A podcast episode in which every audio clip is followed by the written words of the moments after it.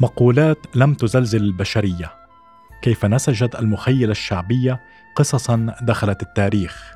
سامي مروان مبيض. أنت لا تعرف ماذا أخذت يا سيادة الرئيس.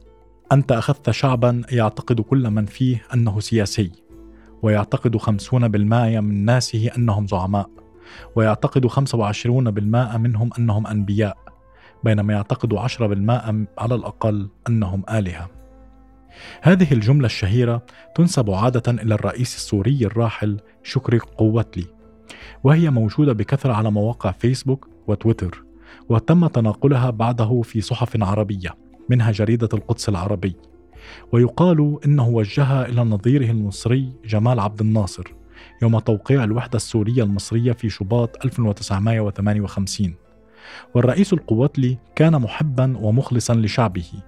وهو لم ينطق بهذا الكلام في حياته ابدا والمحاضرة موجودة لإثبات ذلك في كل من دمشق والقاهرة.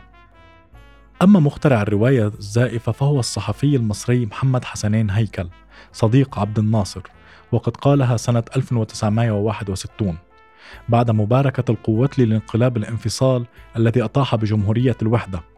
وقد دخلت هذه العبارة كتب التاريخ من يومها. لأن كل ما قاله هيكل كان منزلا في الإعلام العربي لا يناقشه به أحد بالمطلق. هناك كم هائل من المقولات المماثلة التي غزت صفحات التواصل الاجتماعي مؤخرا ونسبت لشخصيات تاريخية من دون أي تدقيق علمي ومنهجي وبات الناس يتناقلونها وكأنها حقيقة دامغة غير قابلة للشك. كتبت جريدة البناء اللبنانية أن نزار وقبل وفاته سنة 1998 وجه قصيدة إلى الأمين العام لحزب الله السيد حسن نصر الله. عنوانها السيمفونية الجنوبية الخامسة. جاء فيها سيد الإمام يا من يصلي الفجر بحقل من الألغام. لا تنتظر من عرب اليوم سوى الكلام. لا تنتظر منهم سوى رسائل الغرام. لا تلتفت إلى الوراء يا سيد الإمام. فليس في الوراء غير الجهل والظلام.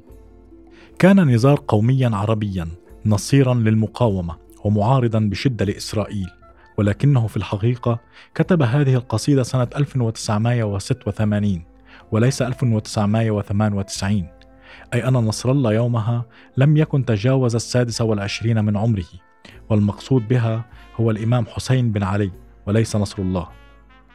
من أكثر المقولات التاريخية رواجا دون أي تدقيق أن الرئيس التركي كمال أتاتورك مؤسس العلمانية في تركيا منع ارتداء الحجاب في بلاده بعد وصوله إلى الحكم سنة 1923 صحيح أن أتاتورك لم يكن معجبا بالحجاب ولكنه لم يصدر أي تشريع ضده. والدليل هو أن زوجته لطيفة أشاكي كانت تظهر معه في المناسبات العامة وهي ترتدي الحجاب.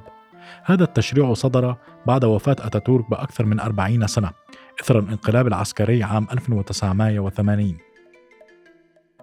في فيلمه الشهير عن المجاهد الليبي عمر المختار يظهر المخرج السوري مصطفى العقاد مشهدا جميلا يجمع بين ضابط إيطالي والمختار المعتقل والمكبل بالسلاسل.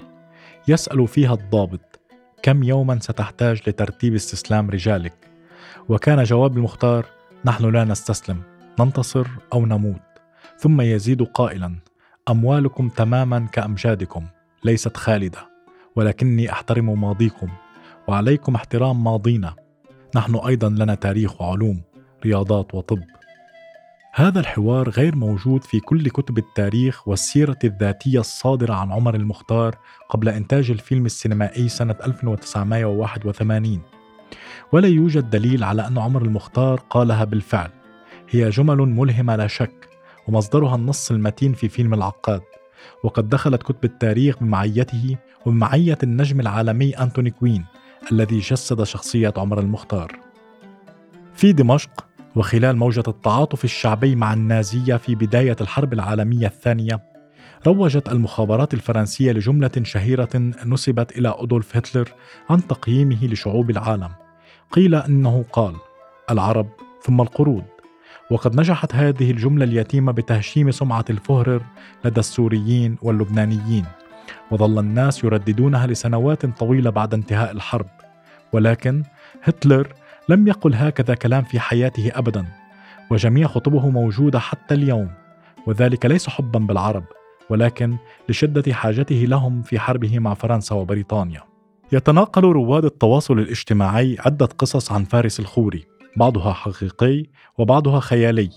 الخوري طبعا كان أول مسيحي يصل إلى سدة البرلمان والسراي الكبير في سوريا، وهو من الآباء المؤسسين للجمهورية. إحدى تلك القصص تقول إنه كان وزيرا للأوقاف في عهد شكري القوتلي، وهي قصة عارية عن الصحة تماما.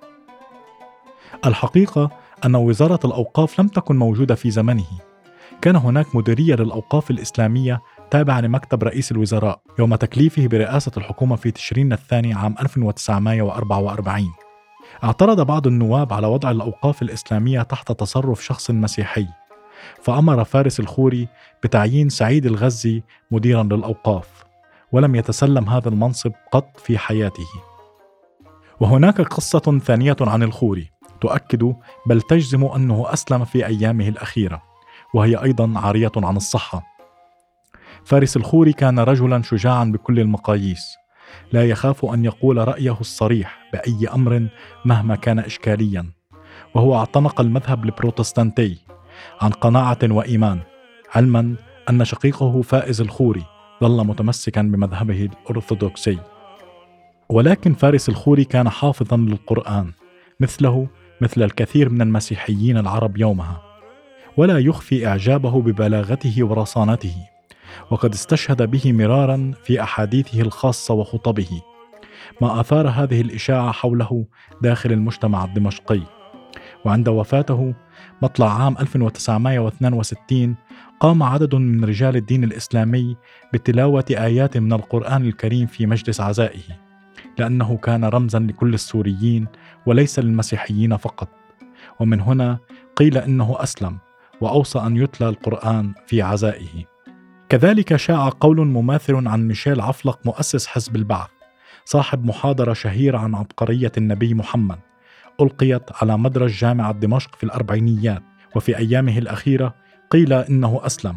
وأغلب الظن أن هذه الإشاعة كانت من خيال الرئيس العراقي صدام حسين الذي احتضن عفلق في بغداد. وكان صدام يعاني من حملة شرسة أطلقتها ضده أجهزة الإعلام الإيرانية خلال الحرب الإيرانية العراقية. تقول إنه ملحد وواقع تحت تأثير ذلك النصراني البعثي في إشارة لميشيل عفلق. فعند وفاة الأخير سنة 1989 قيل في العراق إنه أسلم لكي يتخلص صدام من هذه التهمة. وفي عهد صدام ما كان أحد يجرؤ على تحدي أو مناقشة ما يصدر عن لسانه. وفي سوريا أيضا يتم تناقل عبارة شهيرة نسبت بكثرة للجنرال الفرنسي هنري غورو يوم احتلاله لمدينة دمشق ووقوفه على ضريح صلاح الدين الأيوبي عام 1920 يقال إنه صرح بالقول هكذا عدنا يا صلاح الدين في إشارة إلى انتقام فرنسا من صلاح الدين في الحروب الصليبية. غورو كان محاطا بجيش كبير من الصحفيين الفرنسيين وكانوا ينقلون كل أحاديثه وتحركاته بدقة. ولا يوجد أي إشارة إلى عبارة من هذا النوع في كل الصحف الفرنسية الصادرة في صيف ذلك العام. ولا يوجد صورة له داخل ضريح صلاح الدين خلف الجامع الأموي. أغلب الظن أن الرواية من خيال الدمشقيين أنفسهم وتم تداولها شفهيا عبر أجيال. لتصل إلى مسمع الرئيس جمال عبد الناصر حيث استشهد بها ودخلت كتب التاريخ من بعدها. الأغلب أنه سمعها من شكر القوتلي وهو يزور ضريح صلاح الدين يوم قدومه إلى دمشق. من الروايات المتداولة بكثرة في سوريا أن رئيس الدولة أمين الحافظ كان صديقا للجاسوس الإسرائيلي إلي كوهين وأنه كان يريد تعيينه في منصب نائب وزير الدفاع.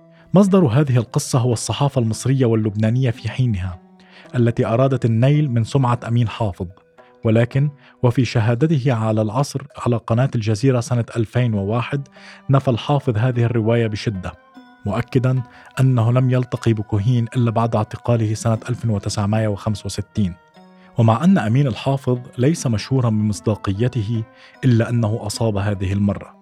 وبالعودة إلى الوثائق والصور والصحف اليومية لا نجد أي دليل على أنه كان صديقا لكوهين فلا صورة تجمع بينهما ولا حتى في أي مناسبة عامة أو خاصة.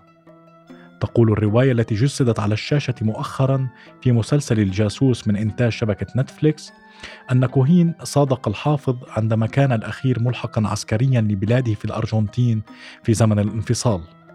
ولكن الحافظ لم يصل إلى أمريكا اللاتينية إلا في عام 1962 أي بعد استقرار كوهين بدمشق إضافة إلى أنه لم يكن هناك منصب نائب وزير دفاع في سوريا يومها وقد استحدث بعد عام 1970 أي بعد إعدام كوهين بأكثر من خمس سنوات.